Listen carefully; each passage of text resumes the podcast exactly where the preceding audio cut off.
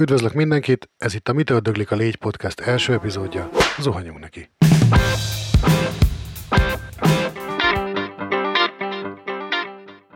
Mihály Balázs vagyok, a Mitől döglik a légy podcast mestere.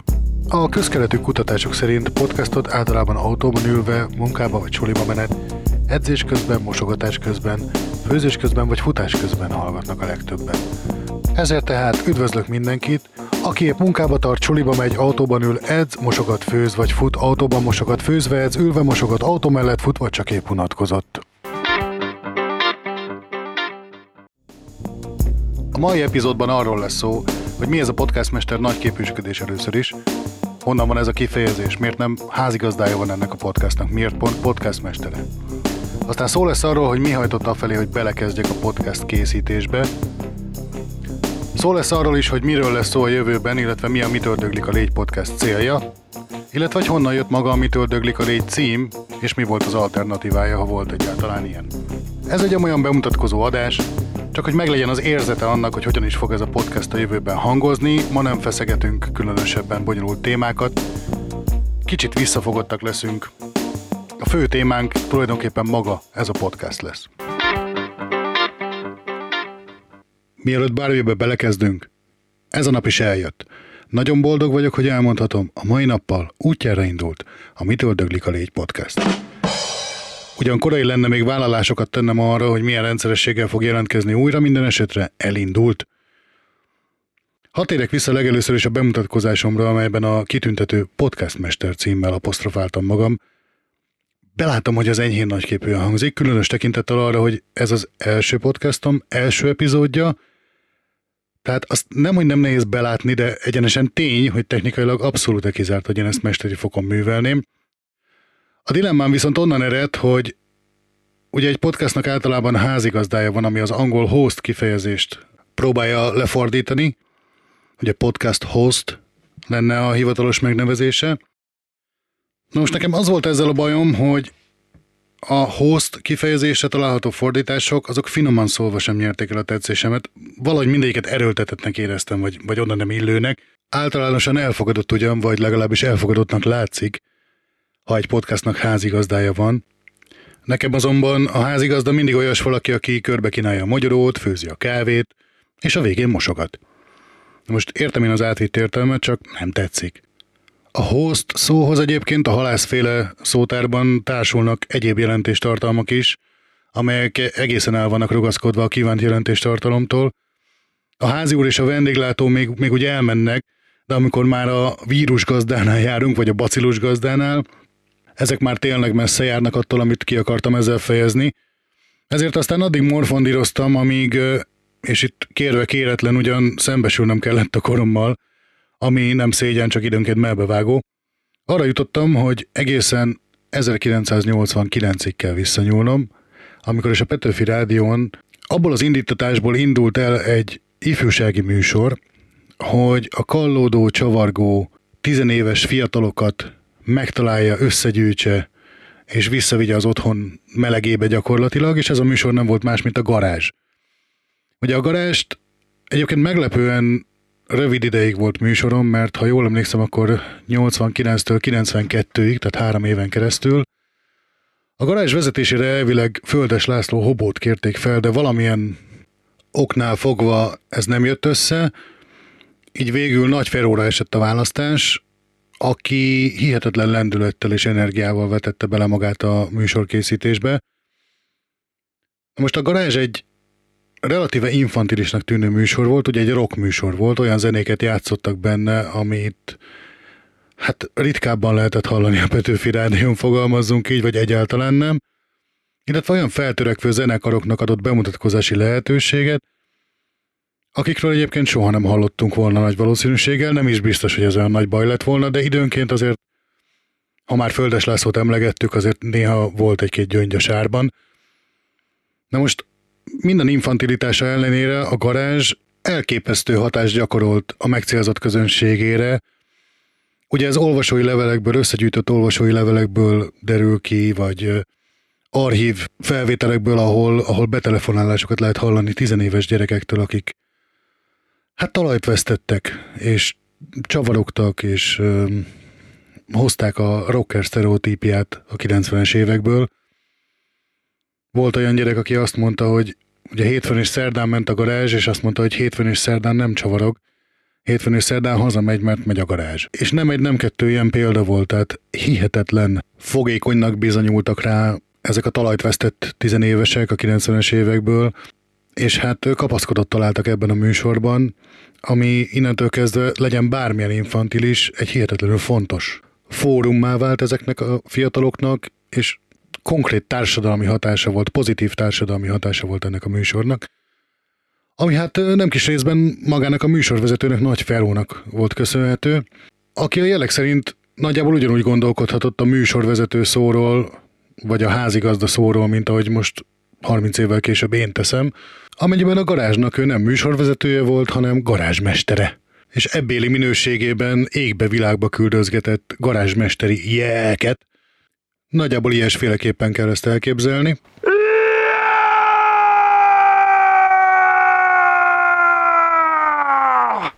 Igen, ez ilyen dobhártya szaggató volt, és elnézést a kacat audio minőségért. Nem találtam jobb archív felvételt erről. De ha más nem annyi előnye biztos, hogy volt, hogy a podcast audio hangminősége az innentől kezdve balzsam lesz a fülnek, mint egy piedesztára emelve azt.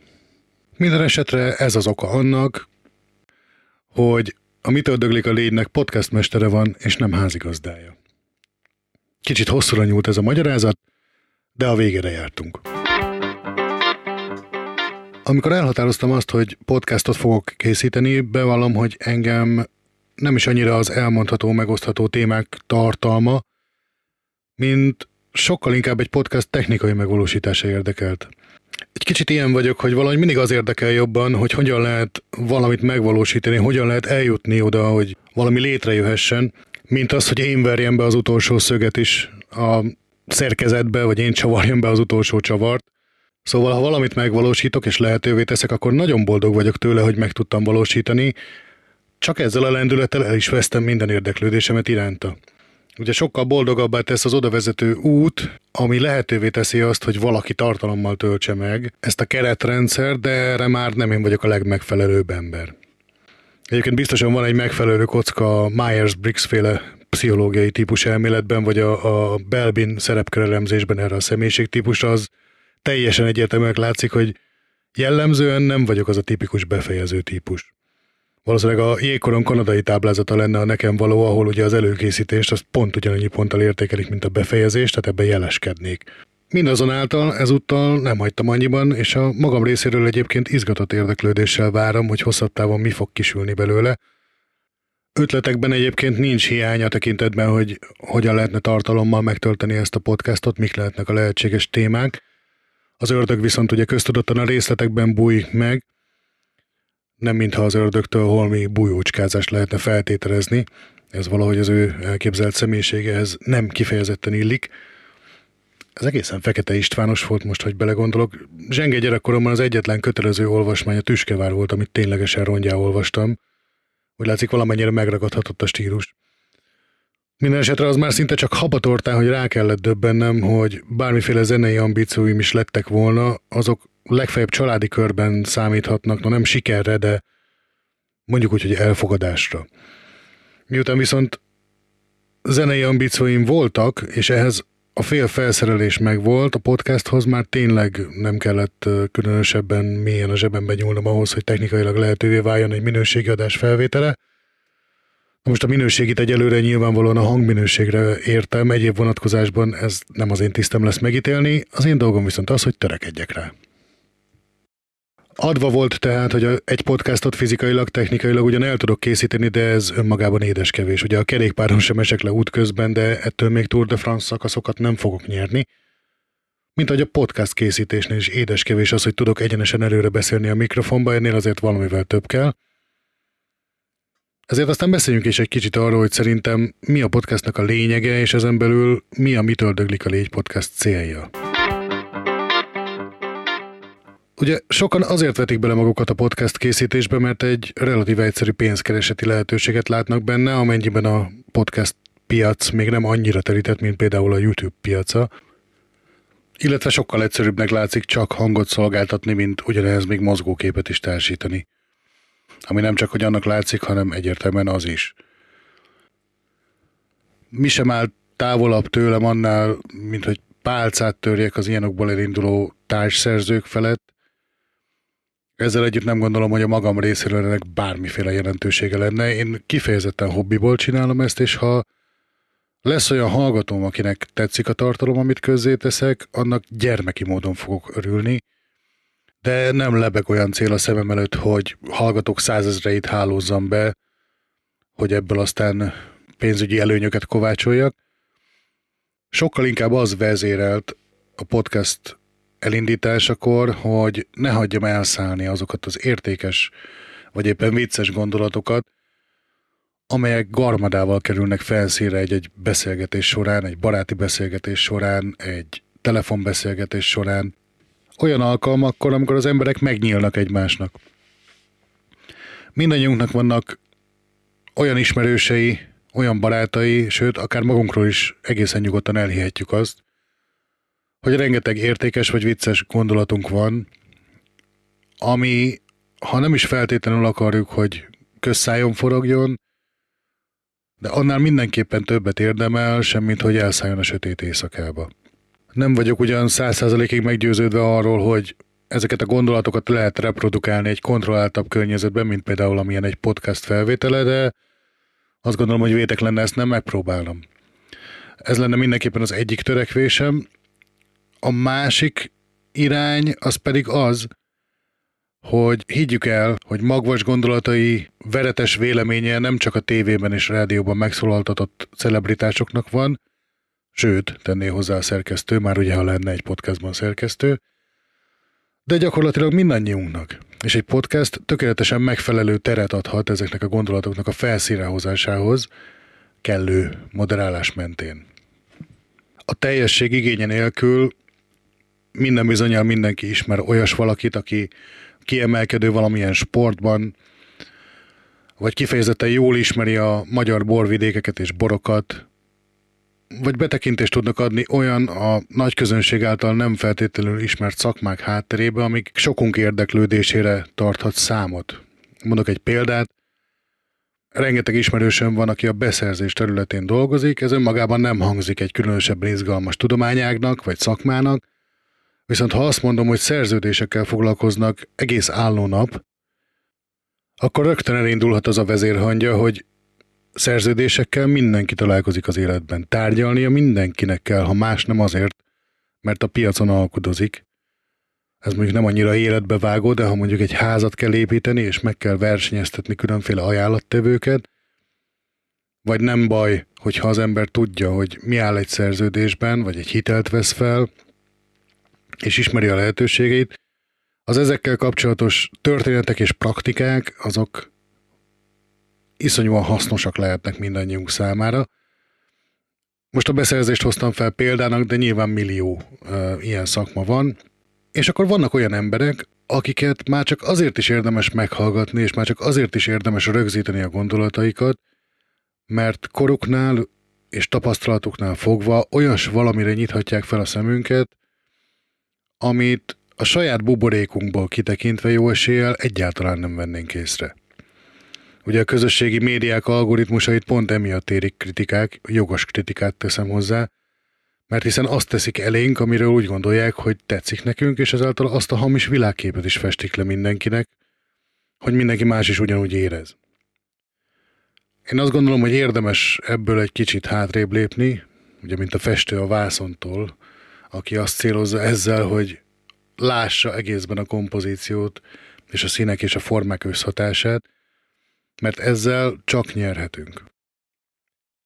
Két konkrét példát szeretnék felhozni ez utóbbi kategóriájú emberekre. Az első saját közvetlen környezetemből van ő az én drága nagybátyám, illetve nem is nagybátyám ő, hanem igazából a nagypapám testvére, ami őszintén szóval elképzelésem sincs, hogy milyen rokoni fokot képvisel szégyen ide, szégyen oda.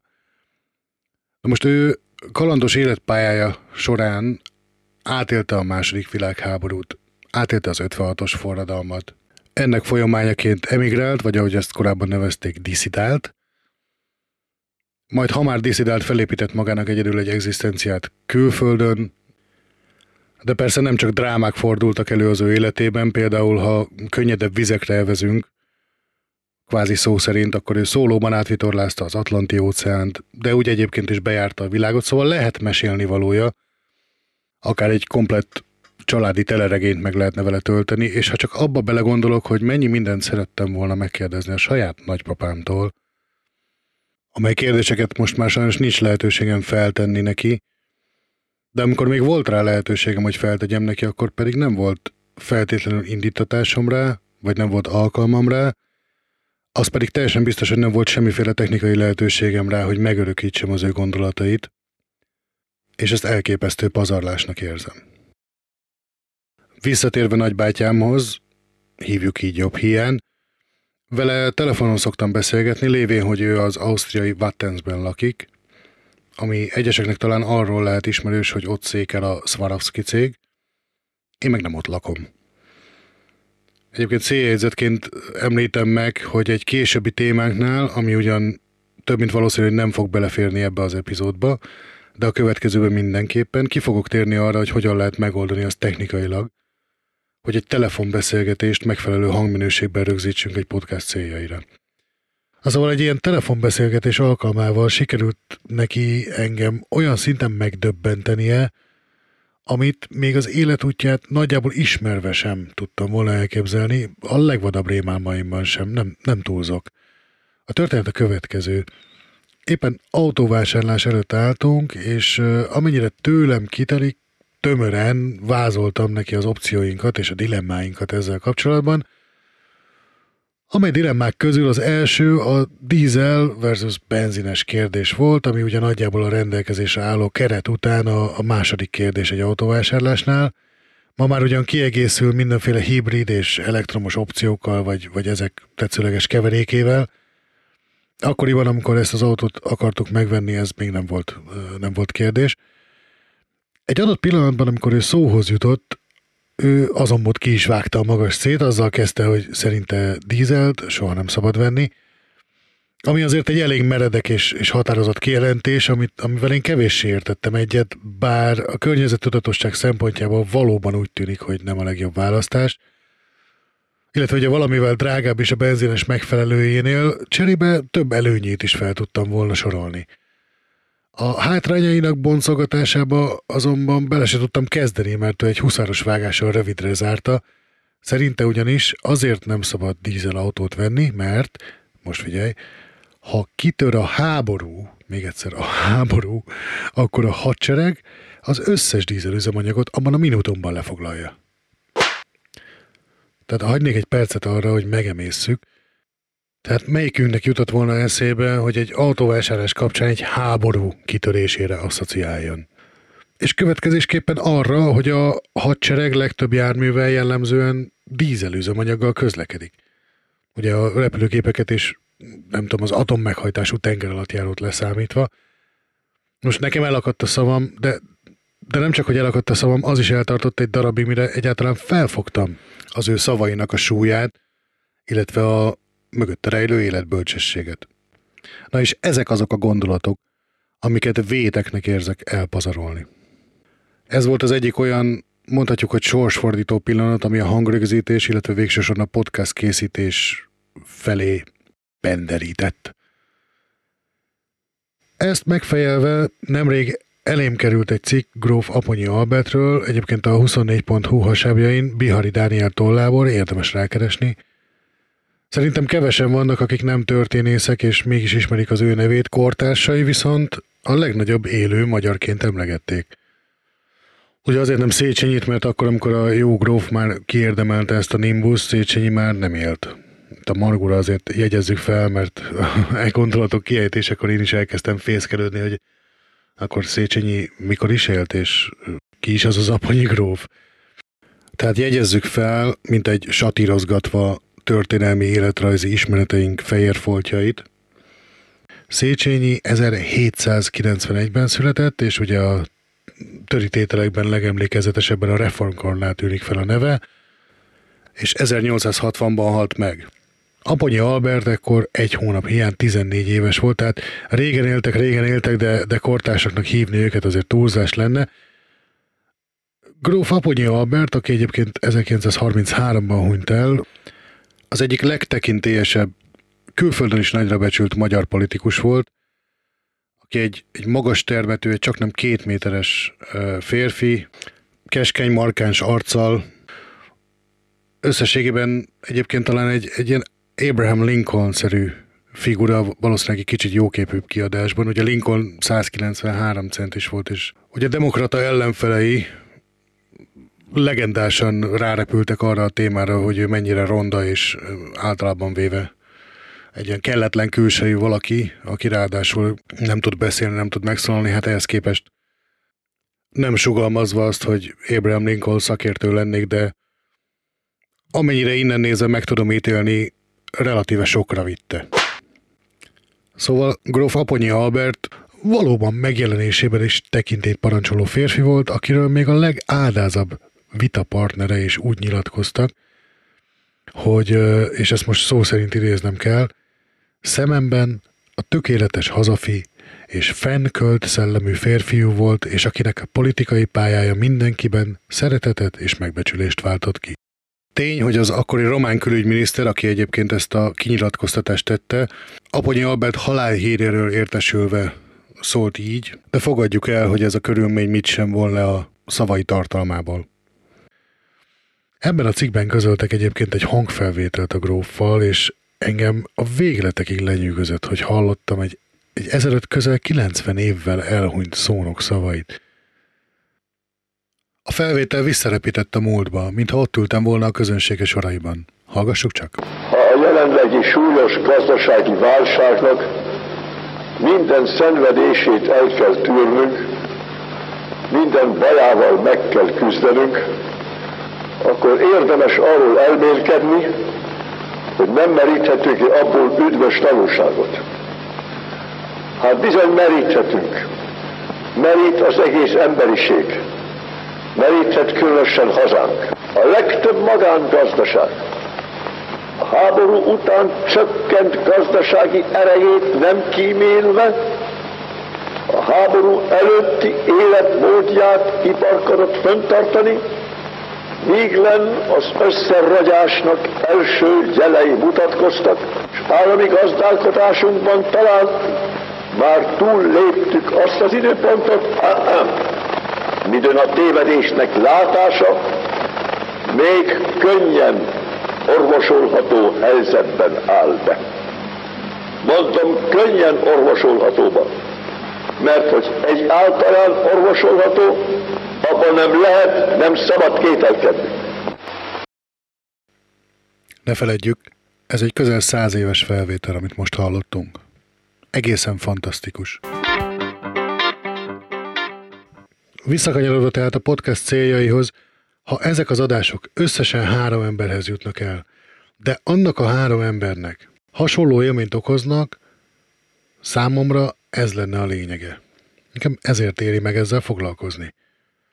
Nem feltétele ugyanakkor a témaválasztásnak a hosszú élettapasztalat vagy a nagyívű politikusi pálya, ahogy az elején mondtam, mindannyiunknak vannak rögzítésért kiáltó értékes gondolatai, és összefoglalva a célom a podcasttal pont az, hogy ezek ne vesszenek el.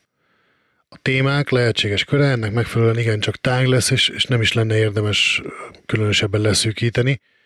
Mielőtt azonban rátérnék a későbbiekben várható tartalomra, lebentsük le a fájtlat arról, hogy hogyan alakult, honnan van, és miért találom találónak, amitől döglik a légy címet a podcastnak – illetve, hogy volt-e alternatívája, és ha volt, akkor mi volt az?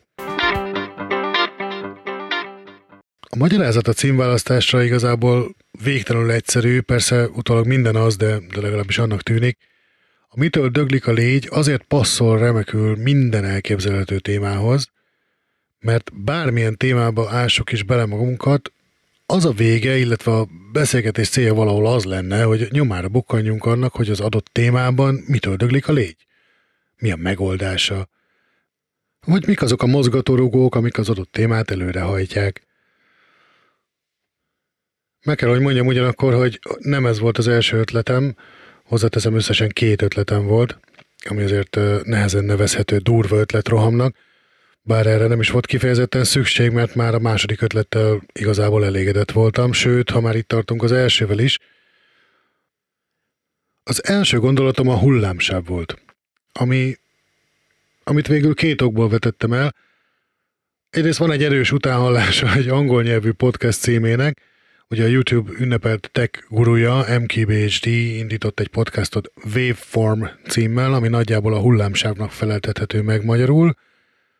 A kifejezés maga pedig ugye a rádiózásból ered, hiszen a rádióban, hogy egy adásra ráhangoljunk, hullámsávot keresünk, és ezzel rá is vezettem magam a tulajdonképpeni forrására a névnek, ami a Hungária Együttes öregbecsű szerzeményéből van, ami most hirtelen meg sem tudom mondani, melyik Hungária dalból ismerős, szerintem valami, mennek le a Baratorra, és valami zsebrádióból szolgáltatják ehhez a zenét. Szóval, ha hullámsáv lett volna a podcast neve, akkor ehhez ez a dal szolgáltatta volna a bevezető szlogent, valahogy így. Ugye emellett millió egy hullámsávot ábrázoló grafika lehető fel, ami a podcast borítóképe lehetett volna, tehát újabb akadályt lehetett volna légies könnyedséggel venni.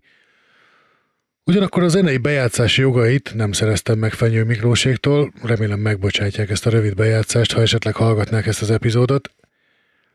A vicc az, hogy véletlenek kusza összejátszása folytán a szokásos 4-5 kontaktlépcső helyett két kontakton keresztül el tudtam volna jutni hozzá, tehát noha elképzelésem sincs arra, hogyan kell egy zeneműhöz vagy annak egy részéhez jogokat szerezni, valószínűleg egy relatíve könnyített pályán mozogtam volna, kivéve, hogy ezt a dalt speciál szerintem egyébként nem is ő szerezte, hanem, hanem Szikora Robi művész úr.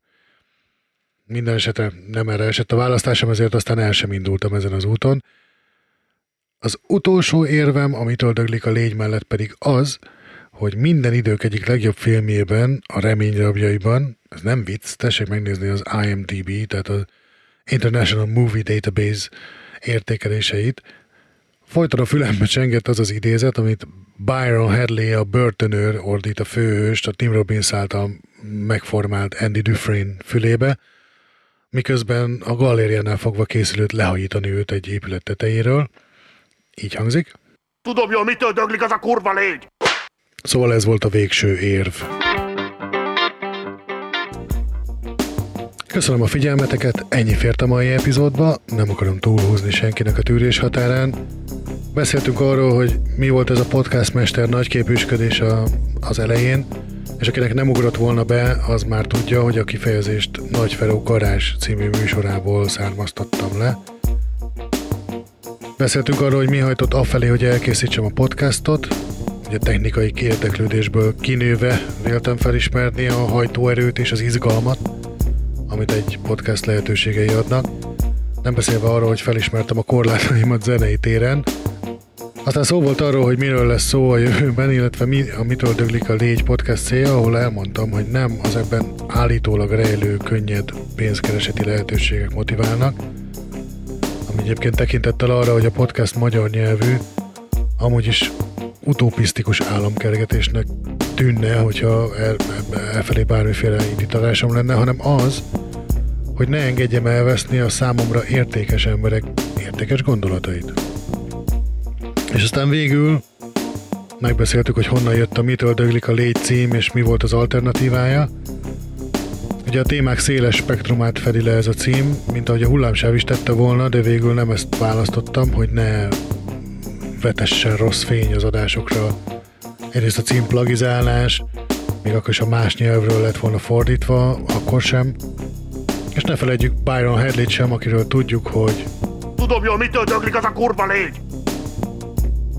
A következő epizódban arról fogok beszélni, hogy hogyan lehet egy podcastot elkészíteni, azaz hogyan lehet technikailag elindítani egy podcastot, milyen eszközök kellenek hozzá, és nem mellesleg mennyibe fog kerülni mindez.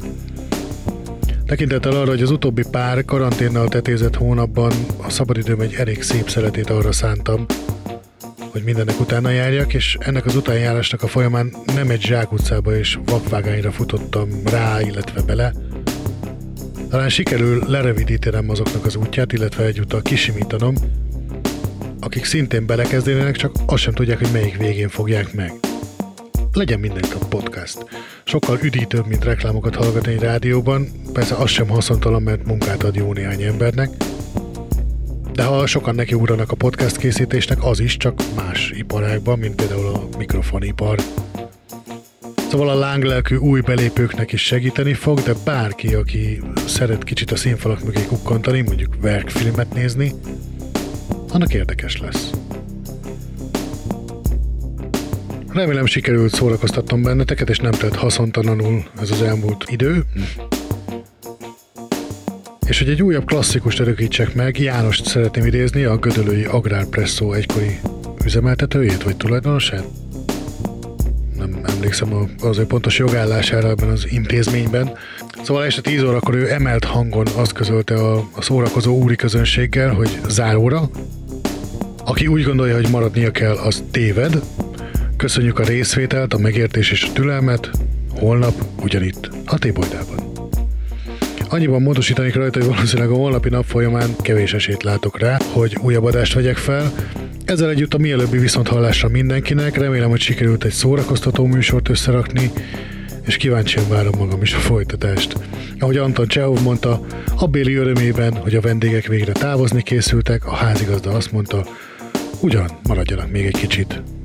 Leszámítva, hogy ennek a podcastnak már köztudottan nem házigazdája van, hanem podcast mestere, aki ezúton búcsúzik tőletek, hamarosan újra beszélgetünk. Sziasztok!